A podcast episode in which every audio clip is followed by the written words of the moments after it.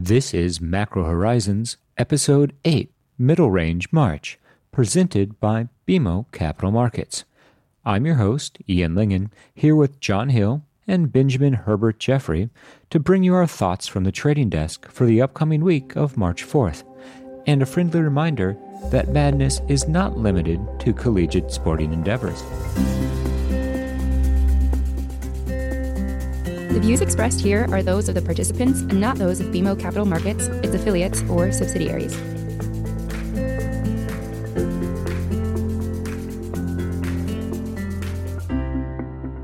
Each week, we offer an updated view on the U.S. rates market, but more importantly, the show is centered on responding directly to questions submitted by listeners and clients. We also end each show with our musings on the week ahead. Please feel free to reach out on Bloomberg or email me at ian.lyngen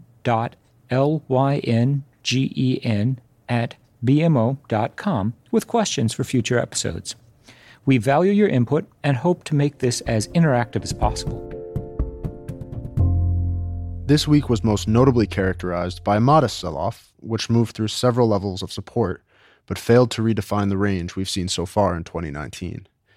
GDP confirmed that Q4's growth was good, but below Q2 and Q3, and Powell's testimony stuck to the committee's script of patience. So, Ian, what's your take? Thanks, Ben. It has been an interesting week. We did see a fair amount of in range volatility, but it's in range volatility that has occurred in the context of a backlog of economic data that showed real GDP. While the headline was a bit better than expected, the consumption figures disappointed. That's been a key theme of ours over the course of the last several quarters as we continue to watch the pace of consumption and the health of household balance sheets. In conversations with clients, one of the things that has been striking is the amount of pushback that we've received about the idea that there will be four to six months at the beginning of 2019 in which the Fed attempts to walk back the uber dovishness displayed at the beginning of January. To some extent, the reasonably strong economic data bodes well for that aspect of the call, which does entail a reasonable amount of flattening of the curve. A curve flattener, very, very consistent with our broader themes in the very short term, although we ultimately expect it does give way to a cyclical resteepening. In fact, the cyclical resteepening that has been underway in 530s has arguably also extended out to the 10s 30s part of the curve. 10s 30s has always been a somewhat perplexing spread, particularly at the turn of a cycle. That's not to say that we don't expect buying interest to emerge at some point, but the underperformance of 30s has been notable. In terms of the 10 year sector, the range between 260 and 280 persists. And while we had been tracking a very traditional descending triangle from a technical perspective. It hasn't played out the way that we anticipated, even though we have been in a relatively low volatility environment. There's still a chance for a retest of that 254 level in tens, although in the very near term, we'll be watching the extension of slightly more bearish momentum. Powell's recent testimony reiterated the commitment to the notion of patience, but what he didn't do is he made sure that hikes were not taken off the table. We continue to expect that the 5 to 10 basis points of easing priced in by the end of the year will become a point of contention for the Fed, and that will lead to incrementally more hawkish Fed rhetoric as the first quarter comes to a close. We did get confirmation that new tariffs are not going to be implemented, but that was largely consensus. And what we see is despite this renewed trade optimism, there has failed to be any consistent repricing. On the margin, some upward pressure on yields, but that didn't occur with a significant rally in the equity market. We've been watching the shift in terms of falling business sentiment carrying through to the consumer side with the obvious implications for consumption and the wealth effect. What we recently saw was a spike in consumer confidence, one that is clearly attributable to the very strong year to date performance in the equity market. Suffice it to say, if this continues, one would expect a further easing of financial conditions, which would give the Fed a little breathing room. We continue to expect that the Fed has pre committed to end the unwind of the balance sheet, whether they acknowledge that or not. In fact, a lot of the bounce in risk assets since the beginning of the year has been based on the assumption not only that the Fed will be on hold, but they will also end the runoff of the balance sheet. If that isn't delivered in March or at the latest May, we would anticipate that equities would once again come under pressure, thereby forcing the Fed's hand. Nonetheless, that won't be this week's trade. Instead, we'll look for a consolidation towards the upper end of the trading range in yield terms as investors look to take a shot at dip buying in the event that 10 year yields manage to push up against that 280 range. In terms of the long bond, with 30 year yields comfortably above 3%, we find ourselves a bit more reluctant to play for a fade of that at this moment as that steepening surely reflects a Fed that is willing to see inflation run towards the upper end of the range for even longer than previously expected. The slide of volatility is troubling only insofar as it implies we will see a more definitive break. And we're reminded that it's always darkest before the light goes completely out. So, a lot of the questions that we've been getting recently have been particularly focused on the path of policy going forward and what we've learned from Fed speakers, the minutes, Powell's testimony to Congress. Nothing gets Jon Hill more excited than questions about the United States Central Bank. So, I figured, John, this would be a good opportunity for you to let us know what you're thinking. Thanks, Ben. The way I'm thinking about it right now is we have two major policy levers that the Fed can pull one being the price side of monetary policy via interest rates, and the other being the quantity side of monetary policy, being the amount of reserves in the system or the balance sheet. So, one of the kind of nuanced differences between the two is there seems to be a pretty unanimous decision that balance sheet roll off is over in 2019. And now it's much more a question of inside the details. How do they want to execute this? And generally, the way that we're interpreting it as they want to not try to influence financial conditions with this lever anymore. They're much more focused on the demand for reserves and how do they you know make this change from roll off to a steady state or at least a flat balance sheet outlook for the time being without tossing around pricing. If anything, we kind of expect some marginal richening of treasuries to OIS, but in general, this should go on in the background without being the main story.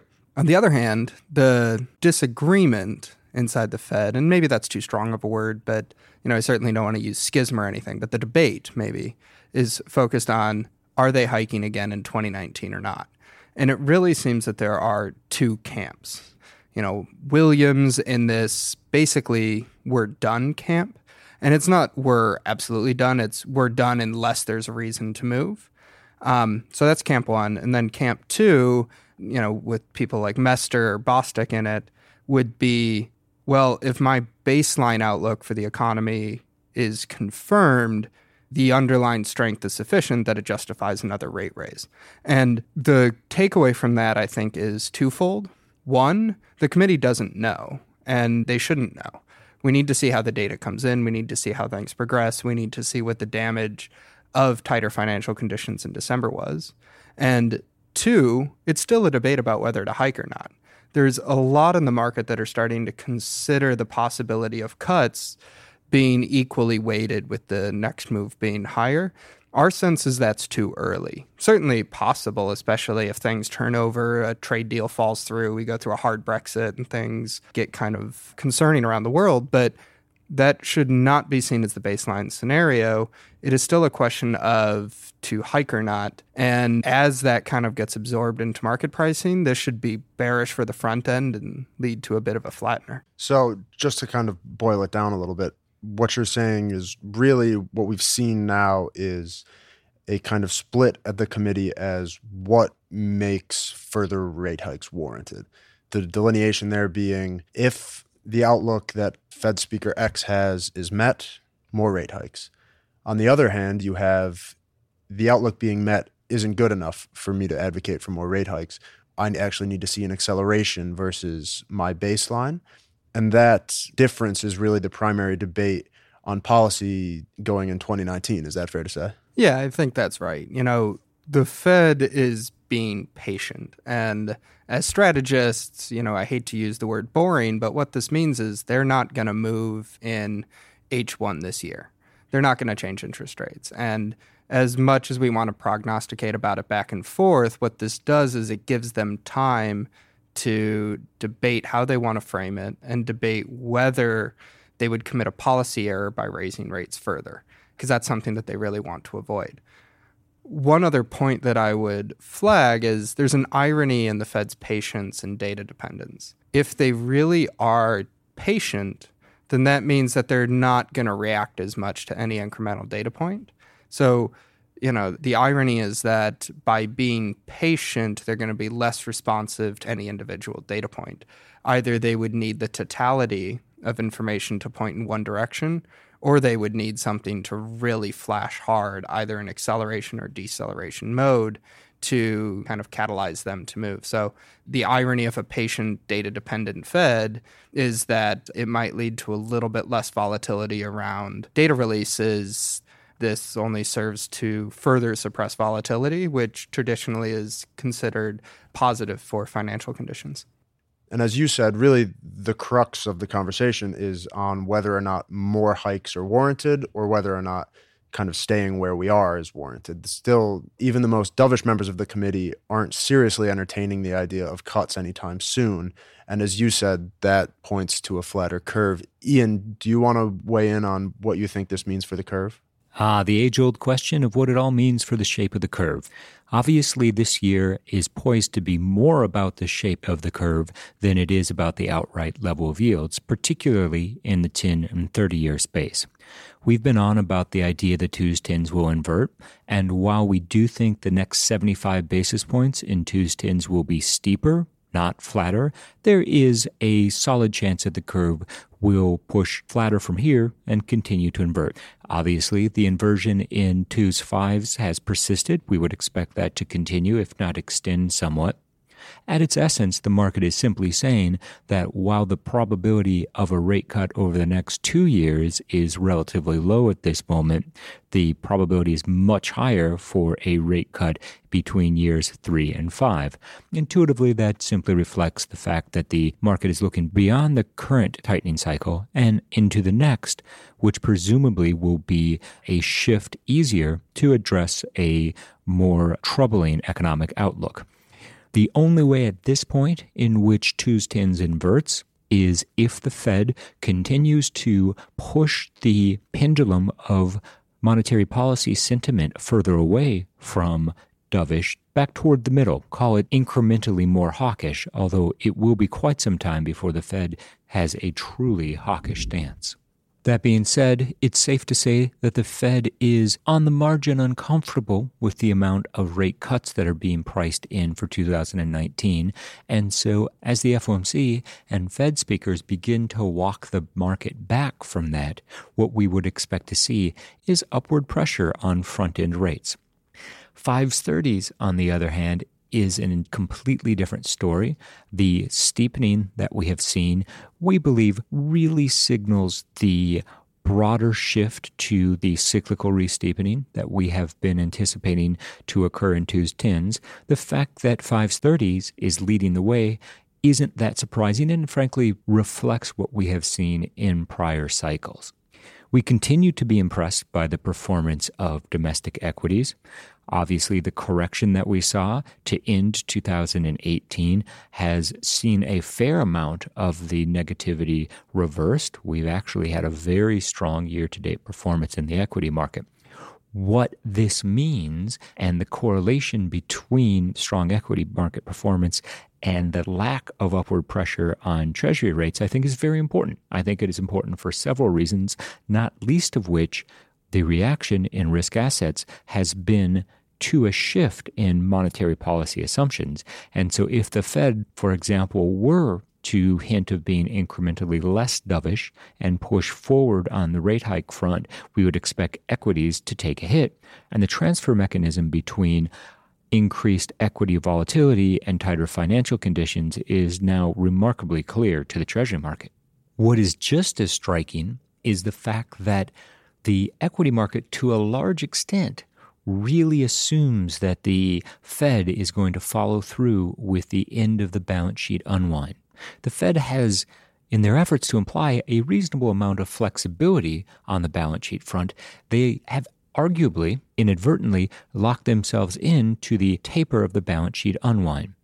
Presumably, we get that announcement sometime in the first half of the year. Whether that is at the March meeting or the May meeting remains to be seen.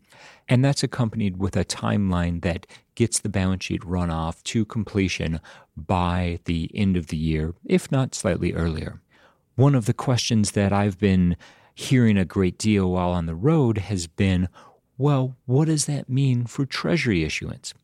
As we know, the way that the Fed currently participates in auctions is as an add on. And so that means, in practical terms, the amount of Treasury debt that the Fed is purchasing doesn't actually hit the market. So, what really matters is how is the Treasury Department going to adjust the way in which they borrow as a result of the fact they will need to do incrementally less borrowing given the balance sheet runoff has stopped. We think the bulk of this is going to play out in the very front end of the curve. As the Treasury Department has illustrated, they have a willingness to change bill auction sizes far more quickly than anything further out the curve. The implications from this for the shape of the curve are twofold. It does add to the potential for a steepener sooner rather than later, and as such provides a bit of a headwind to the twos, tens inversion call. That said, the Fed doesn't care as much about twos, tens, or fives, thirties even, as they care about three month bills versus tens. And a quick glance at that chart shows the correlation between the flattening in three month bills versus tens and corporate profitability on a year over year basis is very solid. What is most notable is that the three month bill versus tens curve leads a downtick in corporate profitability when the curve is flattening by about a year and a half. So the massive flattening in the treasury market that we've seen that really commenced in the middle of 2017 has yet to fully flow through to the corporate side. That's a space that we are going to be watching very closely in the coming months. There is the ongoing question of how tight labor markets have translated to remarkably little inflation and what that actually means for the direction of monetary policy. On the one hand, always a very healthy sign to see unemployment low. The unemployment rate has been remarkably low at a point when labor market participation has also been stubbornly low. We would like to, conceptually at least, see labor market participation inch up more meaningfully for the same unemployment rate. But simultaneously, if this is as good as it gets in the employment market, and we still haven't seen the transfer through via the Phillips curve to realized inflation, we might be faced with a situation in which the Fed has to grapple with the realities of a higher real policy rate even while they're on hold if and when inflation underperforms.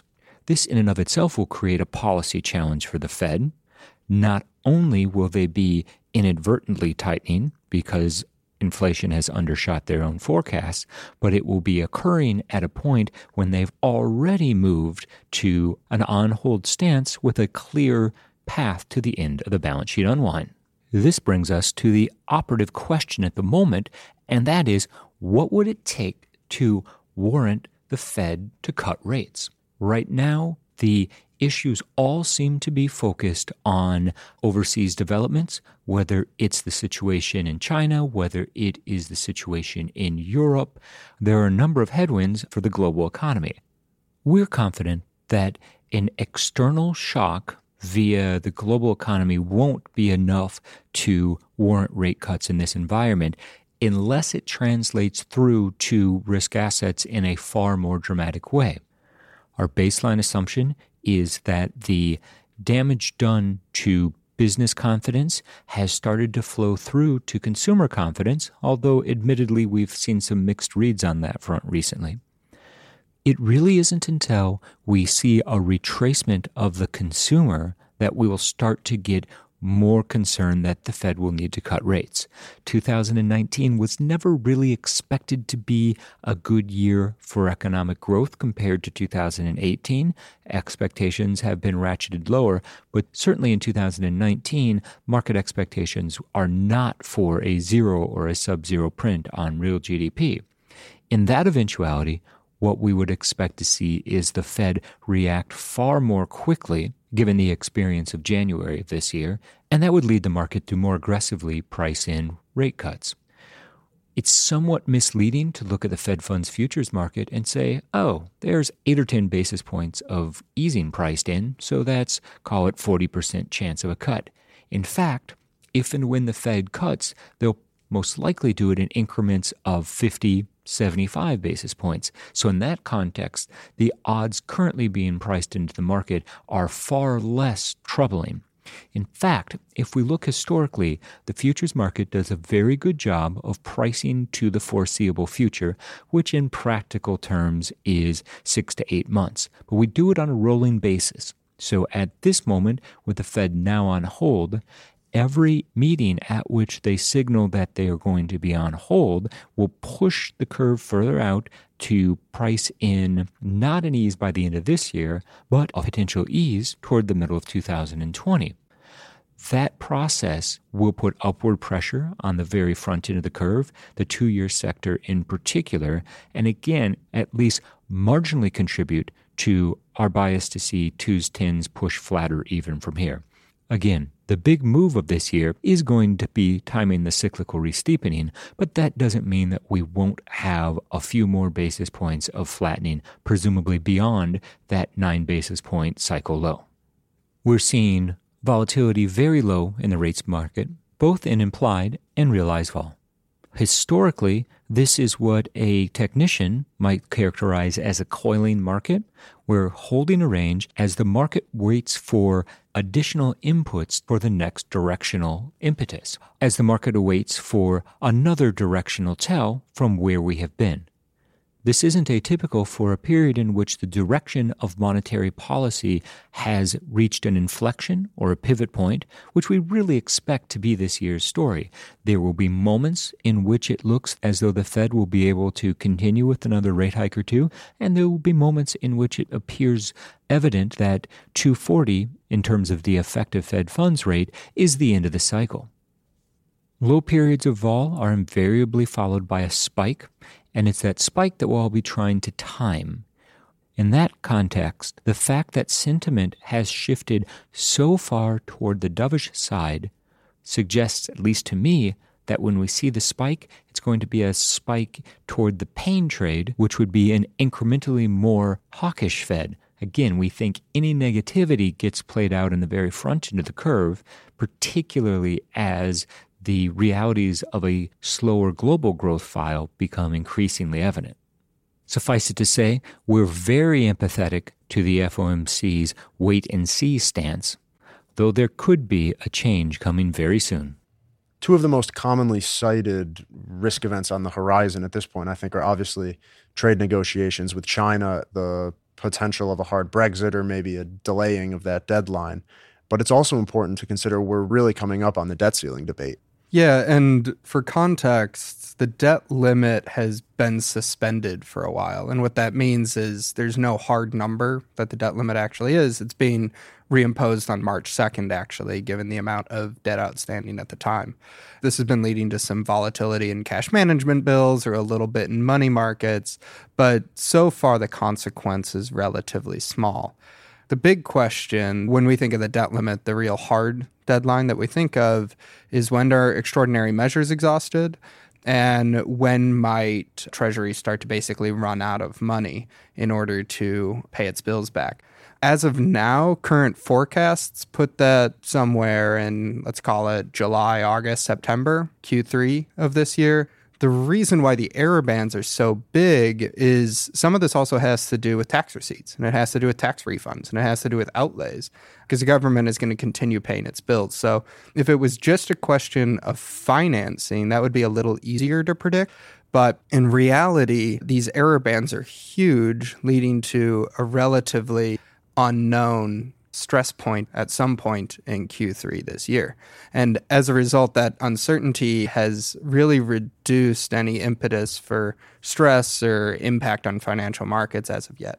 And to that point, you know, you highlight the pricing impact and what may come of that kind of later on this year, August, September, what have you. And one thing we've seen is August maturity bills trading a little bit cheaper than their counterparts. And that kind of opens the door to the question of, well, is this focused on the start of what may be some debt ceiling worries, or is it more an auction related focus? And I think as time has gone on, what we've seen is that it's consistently the six month tenor rather than consistently August. And that speaks more to the kind of kink we're seeing in the front end of the yield curve. And this sort of supply dynamic is consistent with the upward sloping bill curve, at least out to one year, while policy expectations are still essentially flat. And you say out to one year, it's worth noting something we've picked up that there's a bit of a hump in the treasury curve, especially in coupons. Now we're talking, you know, 5, 10 basis points here, but somewhere around the 12, 18 month tenor, it seems like there's a pretty good opportunity to put money to work to pick up some incremental extra yield. And why we think that area of the curve is so cheap largely has to do with primary dealer positions. If you look at the two year and under bucket, they're at near all time record net longs for primary dealers. So, in essence, the street has sold a lot to the sell side, and the sell side has a lot on their balance sheet. So, they're a little bit cheap in order to try to get them off. So, this seems like a attractive use of money for people who are trying to figure out where to allocate on the front end of the curve. Another thing worth highlighting, just as it pertains to supply more broadly, is the front end auctions that we saw this week confirmed the trend, or now I would consider it a trend, that direct bidders are showing up a bit more aggressively at auctions. Why do you think that's direct, and who do you think might be behind the directs? Well, I think that really is the operative question, and that's what a lot of people are focused on. And given what we saw in January, where there was a high share of the auction given to direct bidders, what that ended up being was domestic investment funds showing up, bidding aggressively at the auctions, and taking down that share. Now, the second level question of that is why some of these accounts might be choosing to bid directly or indirectly. And the straight answer is we don't really know because none of that information is available to the public. It's all kept under wraps at the Fed. So it's an interesting development that we're definitely tracking in the primary market. And it's, at least I think, it's going to be something to watch going forward. Yeah. And this is one of the reasons why we talk about non dealer demand a lot of the time is it's becoming increasingly difficult to say whether indirect or direct is any specific type of person specifically unless we correspond it with the investor class data and it sounds like last month was a nice example of that. In the week ahead, the biggest question is going to be whether or not to fade the recent sell off and the steepening in twos tens or let the price action play out into the economic data. We are by nature contrarians, and so when price action extends in the fashion that we have seen, particularly with the recent sell off that has very little in terms of a fundamental driver, we tend to view this as an opportunity to position from the other side. In this case, that would be consistent with the notion of dip buying and consistent with the idea of reestablishing flattening positions to play for a move back to that nine basis point flat in twos tens for this cycle. That said, in a low volatility environment such as this, we're very cognizant that the market could break out more dramatically, and such a repricing wouldn't necessarily need to have the type of fundamental drivers which might justify a comparable move when we weren't at such low vol levels.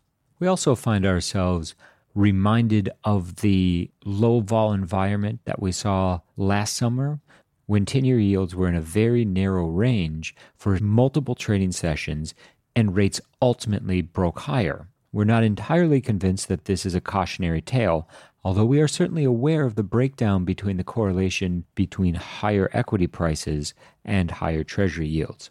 In fact, we would suggest we remain in the bad news is good environment for equities versus treasuries Said differently, as long as the economic data is weak enough that it keeps a rate hike off the table, risk assets are comfortable drifting back towards the highs.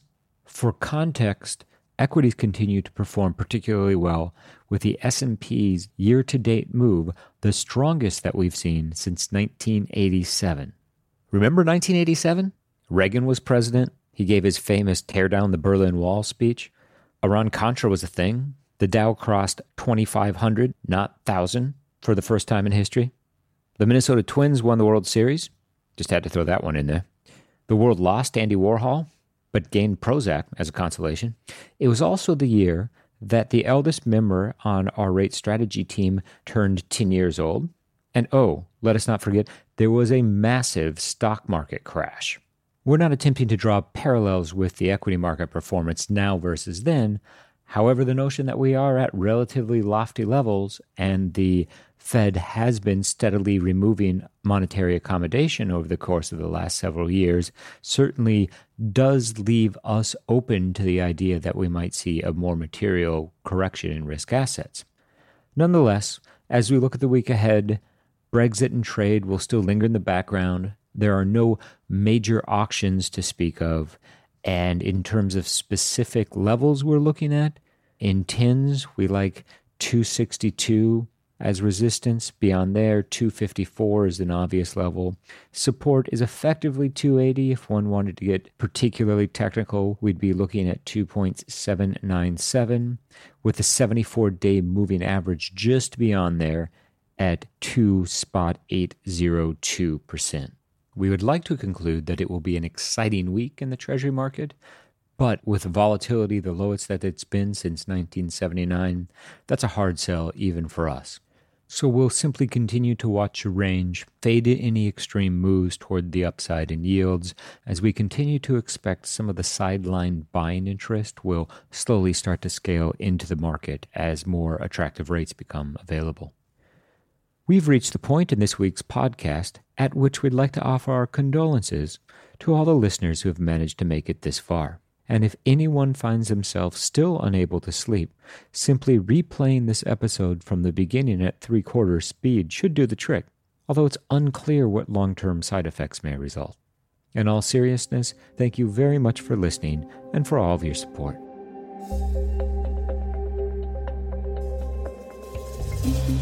Thanks for listening to Macro Horizons. Please visit us at bmocm.com backslash macro horizons.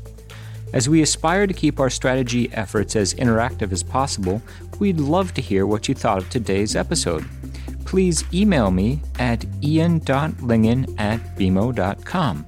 That's I-A-N dot L-Y-N-G-E-N at bmo.com. You can listen to this show and subscribe on Apple Podcasts or your favorite podcast provider. This show and resources are supported by our team here at BMO, including the FIC Macro Strategy Group and BMO's marketing team. This show has been produced and edited by Puddle Creative. This podcast has been prepared with the assistance of employees of Bank of Montreal, BMO Nesbitt Burns Incorporated, and BMO Capital Markets Corporation, together, BMO, who are involved in fixed income and foreign exchange sales and marketing efforts. Accordingly, it should be considered to be a product of the fixed income and foreign exchange businesses generally, and not a research report that reflects the views of disinterested research analysts. Notwithstanding the foregoing, this podcast should not be construed as an offer or the solicitation of an offer to sell, or to buy, or subscribe for any particular product or services, including, without limitation, any commodities, securities, or other financial instruments. We are not soliciting any specific action based on this podcast. It is for the general information of our clients. It does not constitute a recommendation or a suggestion that any investment or strategy referenced herein may be suitable for you. It does not take into account the particular investment objectives, financial conditions, or needs of individual clients. Nothing in this podcast constitutes investment, legal, accounting, or tax advice, or a representation that any investment or strategy is suitable or appropriate to your unique circumstances, or otherwise constitutes an opinion or a recommendation to you. BMO is not providing advice regarding the value or advisability of trading in commodity interests, including futures contracts and commodity options, or any other activity which would cause BMO or any of its affiliates to be considered a commodity trading advisor under the U.S. Commodity Exchange Act. BMO is not undertaking to act as a swap advisor to you or in your best interests in you, to the extent applicable, will rely solely on advice from your qualified independent representative in making hedging or trading decisions. This podcast is not to be relied upon in substitution for the exercise of independent judgment. You should conduct your own independent analysis of the matters referred to herein, together with your qualified independent representative, if applicable. BMO assumes no responsibility for verification of the information in this podcast. No representation or warranty is made as to the accuracy or completeness of such information, and BMO accepts no liability whatsoever for any loss arising from any use of or reliance on this podcast. BMO assumes no obligation to correct or update this podcast. This podcast does not contain all information that may be required to evaluate any transaction or matter, and information may be available to BMO and or its affiliates that is not reflected herein. BMO and its affiliates may have positions, long or short, and affect transactions or make markets in securities mentioned herein, or provide advice or loans to, or participate in the underwriting or restructuring of the obligations of issuers and companies mentioned herein. Moreover, BMO's trading desks may have acted on the basis of the information in this podcast. For further information, please go to bmocm.com slash macrohorizons slash legal.